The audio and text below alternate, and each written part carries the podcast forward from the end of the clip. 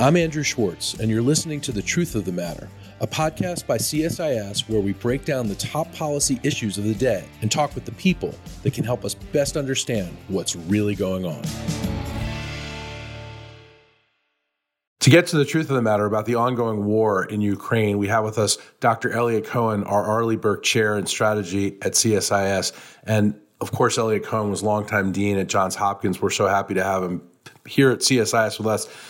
Eliot, in your recent piece that was published in the Atlantic, you talk about a shift in objectives by all parties in Ukraine. What what do you mean by that? So one of the things that I was trying to do in that piece in the Atlantic, and I've, as you know, I've had a series of articles about the Ukraine war there. What I've tried to do is bring to bear what military history can teach us about how wars unfold. Sometimes people have the unrealistic notion that you, know, you set objectives at the beginning of the war, and then it's kind of like deciding you're going to build a bridge. And the question is, how effective are you at pulling together all the pieces to achieve that? But in truth, what, what military history shows us is that objectives change during a war, and the act of fighting changes them. If you think about it, Britain went to war in 1939 to rescue Poland. And of course, Poland ended up being enslaved to uh, the Soviet Union, but the war's larger purposes of eliminating the Nazi regime were achieved. Well, there's something similar here. You know, it, for each of the participants, the objectives have changed. I think for Russia, the initial objective was to overthrow the Zelensky government, to occupy, if perhaps all of Ukraine, at least the eastern half, install a puppet regime, and, and really, in many ways, reestablish the Russian Empire, or at least a good chunk of it, as it had existed before the fall of the Soviet Union. That has clearly changed to holding on to southern and eastern parts of the country. I think that's changing now too. And in short order, this is going to be as much about regime preservation as anything else, as matters get worse and worse for the Russians. Obviously, the Ukrainians had pretty straightforward objectives, remaining free, independent. But I think there are two things are changing. As the Ukrainians have more success on the battlefield, it's not clear to me that they will be content with simply going back to the Feb- February 24th line of contact. They may very well wish to achieve more than that. And then, of course, there are issues like reparations and so on. For the United States, I think our initial objectives were to support Ukraine in what we expected to be an insurgency against a Russian occupation. Then it became, I think, to give them a fighting chance. And now, particularly with this $30 billion aid package, it is to ensure their success. But then there are other collateral objectives. You know, we nobody thought on February 23rd of this year that we were going to be in the business of expanding NATO with the addition of Finland and Sweden.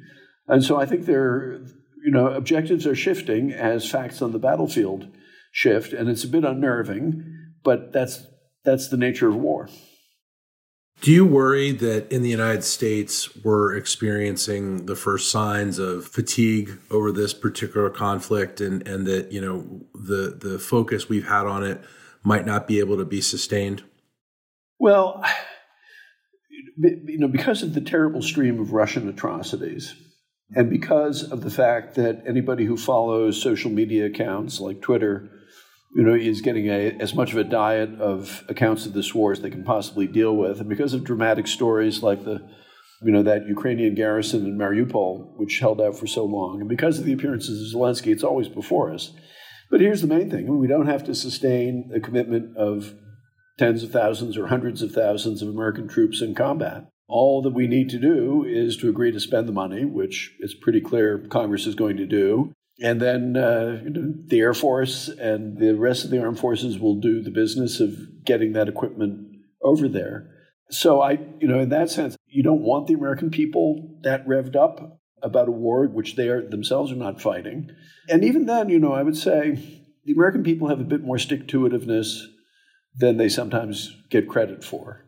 You know, if you think about the Afghan and Iraq wars, which after the initial period were not very popular, you know, we were in the we were in Afghanistan for two decades. We were in Iraq for almost as long. In some ways we're still there, which would indicate that there's a fair amount of persistence, particularly if you're not drafting young Americans to go to fight those wars against their will, which obviously we're not. I don't really worry about it that much. Do you expect this to continue to be a frozen conflict between Ukraine and Russia? Well, I think it'll be some, something that will continue. But I, you know, it seems to me that there have been two big misjudgments that people have made. We're about to make a third. First big misjudgment is Russia's going to roll over Ukraine in three days. It'll be all over. Maybe there'll be an insurgency. Maybe there won't. Well, that turned out not to be true. Then, after the first couple of weeks, when the Russians bogged down said, well, this is going to be a brutal, grinding conflict, but sooner or later the Russians will take Kiev. Well, that turned out not to be true either. The Russians were defeated in the Battle of Kiev, and they were defeated in the Battle of Kharkiv. You know, with the Ukrainians now pushing Russian artillery beyond the range of uh, Kharkiv, which is the second biggest city, and indeed, in some cases, going back up to the Russian border. So I think the third misjudgment now is well, this is going to settle into a stalemate, and that I don't believe. I think you're much more likely, I mean, it's conceivable, anything is conceivable in war, but I think what's much more likely is you're going to begin to see Russian collapses. The Russian military, which was, a, as we now know, a pretty mediocre military at the beginning of this conflict, is in very, very bad shape. And you're getting more and more stories of combat refusals, of officers shooting soldiers, soldiers shooting officers officers deliberately wounding themselves so they don't have to go into combat, units being thrown together in a way that can't possibly work because the casualties have been so high, terrible tactical decision making. All, all that adds up to an army that I think could very well, over the next couple of months, find itself breaking in a number of places. And that's how certain kinds of wars end no one side or the other just begins to collapse. Sometimes both begin to collapse, as in World War One. And although the Ukrainians have plenty of troubles and they've taken very heavy casualties, their combat motivation is so far beyond that of the Russians. And I would add their skill level also is so far beyond that of the Russians that I think there's a better than even chance that we we will begin to see in the next month or two some quite major Ukrainian victories. And, and we've already seen some very dramatic Ukrainian victories. We just haven't kind of stopped to acknowledge them. Eliot, you've written about what could possibly be the last goal for Ukraine. What do you mean by that, and what is their last goal? Well, I think that the ultimate Ukrainian goal is to restore their pre 2014 boundaries, which would be all of Donbass and the Crimean Peninsula.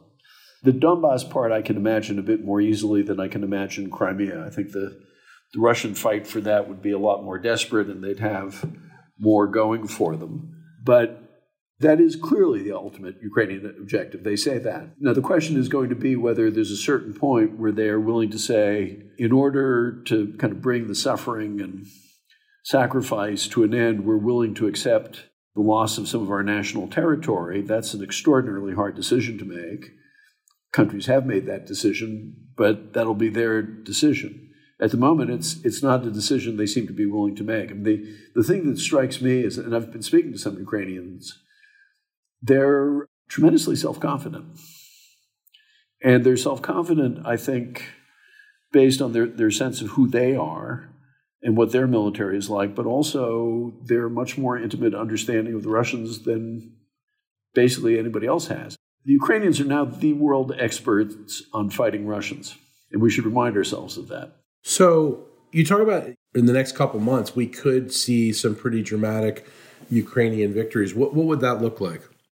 What it would look like would be, and you can't tell where because I think the Ukrainian the, the Ukrainian style of warfare on the one hand, it's quite strategic. You know, they pick where they go.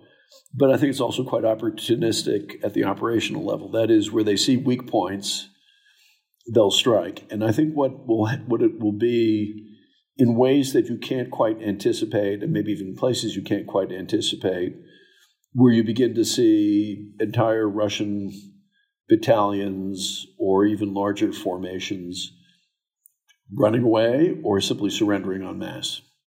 Nobody expected, I mean, this is as terrible as this war is and as costly, it's not World War One. But in November 1918, or let's say September, October 1918, nobody expected World War One to be on the Western Front to come to an end. You know, what happened was you began to have these collapses on the German front line. And it surprised everybody, and where it happened surprised people. These are things you can't really tell in advance. But I think that'll that will be the indicator. Now, you know, it could be that the Russians revive somehow, or that the Ukrainians have suffered much more than we realize. They're weaker than we realize, and so it does settle down into some sort of stalemate. But I, I find it hard to believe. I think one other you know point to make for the for our listeners we suffer a lot from the big hand, small map problem. That is, you look at a map of Ukraine and you see all this red uh, where the Russians have occupied. You forget that this is a country the size of France, actually, it's a little bit larger, and that the, the Russian front line is literally hundreds of miles long. And simply with the numbers of forces that they have, that's not nearly enough to control that extended front line and, and the areas that they've driven through but don't really occupy. And we're getting more and more reports of partisan activities behind Russian lines. It's clear there's Ukrainian special operations going on behind their front lines. So it's it's not a hard front in the way you might think of, say, in you know terms of the world wars. And the Russian will isn't, you know, as you've pointed out, isn't nearly what the Ukrainian will is. And that's got to be a huge problem for Russia. It, it is. I mean, it's will means different things, of course. There's the will of the Russian military and of, of I would say, of Russian soldiers. There's the will of the Russian leadership, which is something different. And I think you'll begin to see splits in the Russian leadership. And of course, everything will get thrown into the mix if Putin really is sick, as some people claim. There's the will of the general Russian population, which has not yet really begun to suffer from sanctions, but, but will over time. There's the will of those parts of the population that are affected by people being drafted. So, you know, I think Putin has tried to play that as carefully as he can, which is why he has not declared a general mobilization, although it seems as if there's a kind of covert partial mobilization that's going on. I, I, he does not want to publicly get up and say, yeah, this is not a special military technical operation. This is a war, and we're going to begin drafting kids to go fight in it. That, and that tells you a lot that he's not willing to do that. And I think he knows that his society can't take that. Well, what does that look like if his society can't take that? If he does have to conscript soldiers, as you pointed out, they've lost a tremendous amount of their fighting force. What does that look like for Putin in Russia if he has to go to those lengths? Well, first, I think that that could be the point at which you begin to see more public protest that they that the regime finds it hard to deal with. It's clear there's a lot of dismay at uh, the top of the Russian government about this decision that a lot of people think was stupid, potentially catastrophic. And of course, the mobilization itself wouldn't go particularly well because they don't you know, they don't have the leadership cadres to train all those conscripts. You know, the equipment they'd be pulling out of storage is most of it not functional. I mean, it would be a, an extraordinarily messy event. And you can't tell where that leads. I mean, these are snowball kinds of events. And I think that's, you know, it could go in all kinds of directions. All we know is that he is not willing to do that. And in that respect, I think you, you have to if I can put it this way, respect his judgment that he he senses that this would not go over well and that he personally cannot afford to do this. As we've discussed, one of his key miscalculations has been about the strength of NATO, about the resilience of NATO, and, and certainly with Finland and Sweden now set to apply for NATO membership, how likely do you think we are to see Ukraine follow suit and that be a successful campaign? You know, that sort of thing is in the future sometime, five, ten years from now. But what I I would say is, and I do, I think this is something I've been saying from the beginning. This is really a transformational kind of war. It's the most consequential war of my lifetime, I, I do believe. And I think things which will have seemed impossible before or highly imprudent will not seem that way after this. Some of these will be a little bit more subtle than whether you know there are 32 countries in NATO or 30. So, for example, one thing that's happened is it's just so clear that the the real energy in Europe on security matters is in the East. It's with Poland. It's with the Baltic states. It's with some of the other East European states, the Czech and Slovak republics, even Bulgaria and, and Romania. It's with the Nordic states, Finland, Sweden. It's with the British, who've come back in a big way, despite Brexit, and are actually playing, I think, a very large, very constructive role. It's the United States is back. The countries that have not been shaping this are France and Germany. And I mean, Italy has never really played that kind of role, though in theory it should, given its size. And I think that's going to last. I, you know, I think the, you know, we got our first taste of that actually in the run up to the Iraq War, when Don Rumsfeld made his famous remark about old Europe and new Europe. He was onto something, but I think now this is really going to be pronounced because, you know, it's been about a matter of life and death for those East European states. And they have some remarkable statesmen, or dare I say it, stateswomen. You know, if you look at the, the leaders of Estonia and Finland, they are extraordinarily impressive and forceful and compelling politicians.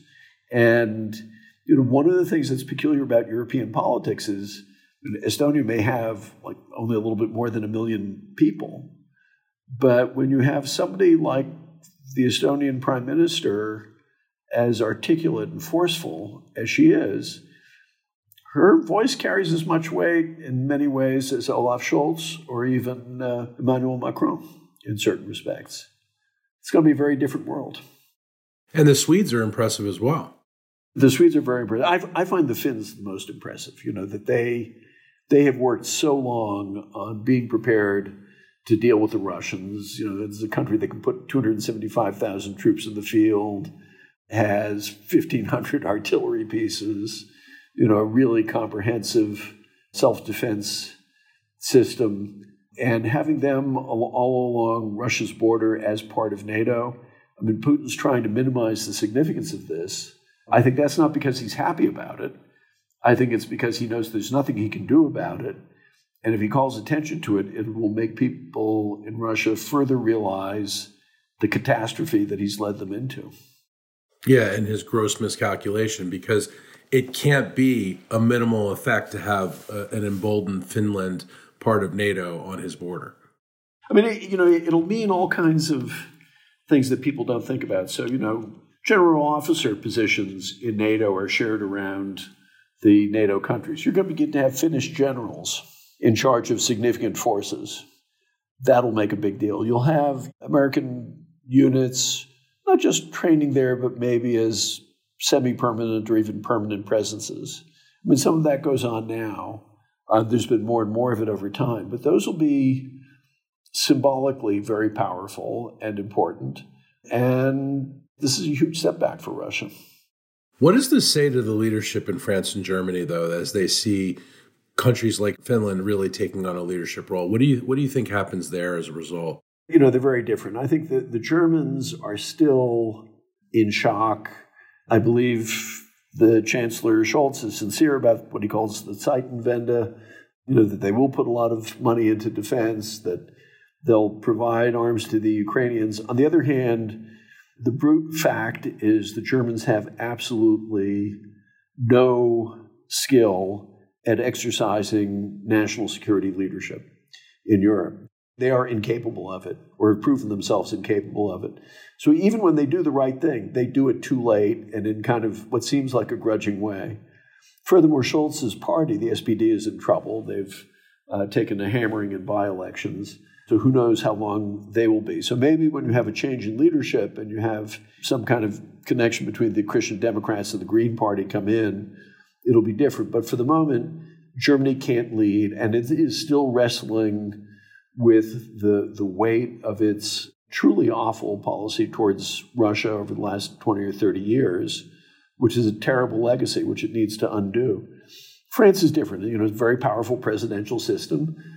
President Macron, I don't think it's a kind of a cowboy foreign policy, which is some, sometimes how it's been described. I think he does see a particular role for himself as being the European leader who can talk to Putin, and I'm willing to believe that when French officials or semi officials say, look, he doesn't do this without talking to Zelensky and so on. But, but it does make it sound as though, you know, this is largely about ego The French are doing military things which are important, you know, sending artillery and so forth. But there again, I don't think the French the French don't have what it takes to exercise leadership, particularly over the East Europeans. I mean, they, there's a fundamental gap in trust, I think, between the Central and East Europeans on the one hand, the East Europeans, let's say, and France and Germany. And it's going to take a lot of work by, by France and Germany separately or together before there is some level of trust. And I don't think it'll happen. I think the you know the connection that they that the East Europeans value is with us and with the Brits, and to you know to a lesser extent with the Canadians who've also been quite good. You know, with the French and Germans, you can just sense there's a lot of there's gratitude for what they're getting, but there's also a lot of wariness. How and when do you see this war coming to an end? God only knows. I think there was a very interesting interview on Sky News with the uh, head of Ukrainian military intelligence, who was basically saying that he thought it would be over by the end of the calendar year, but with the decisive fighting finishing up sometime over the summer, and that by August you'd have the Ukrainians on on the offensive. I I kind of take that to mean that they actually plan to go on the offensive earlier than that. You know, it'll be done depending on battlefield conditions. I I don't see how the Russians can sustain this level of combat loss and defeat for more than another couple of months. Simply with being able to hold ground. Maybe societally they can take losing thousands and thousands of young men and having thousands more be badly wounded. But, but I just think, in terms of the situation on the ground, I find it very hard to imagine that they'll be able to hang on much more than that. Now, you know, the question will then become is, is it a frozen sort of conflict where there's a kind of a jagged front line and continual shelling back and forth? Is there some kind of ceasefire that's sort of imposed by the outside world because of fear about Ukrainian grain exports? I mean, those are all variables that we just can't tell yet. But at this level of intensity, I find it hard to believe that it's going to go on more than a few months. And, and during those few months, what's going to happen is the Russians are going to basically, I think, get weaker and the Ukrainians, who are going to be armed to the teeth by the West, are just going to get stronger. I mean, they, the competition between Russian arms factories and Western arms factories, you'd be smart to bet on the Western arms factories.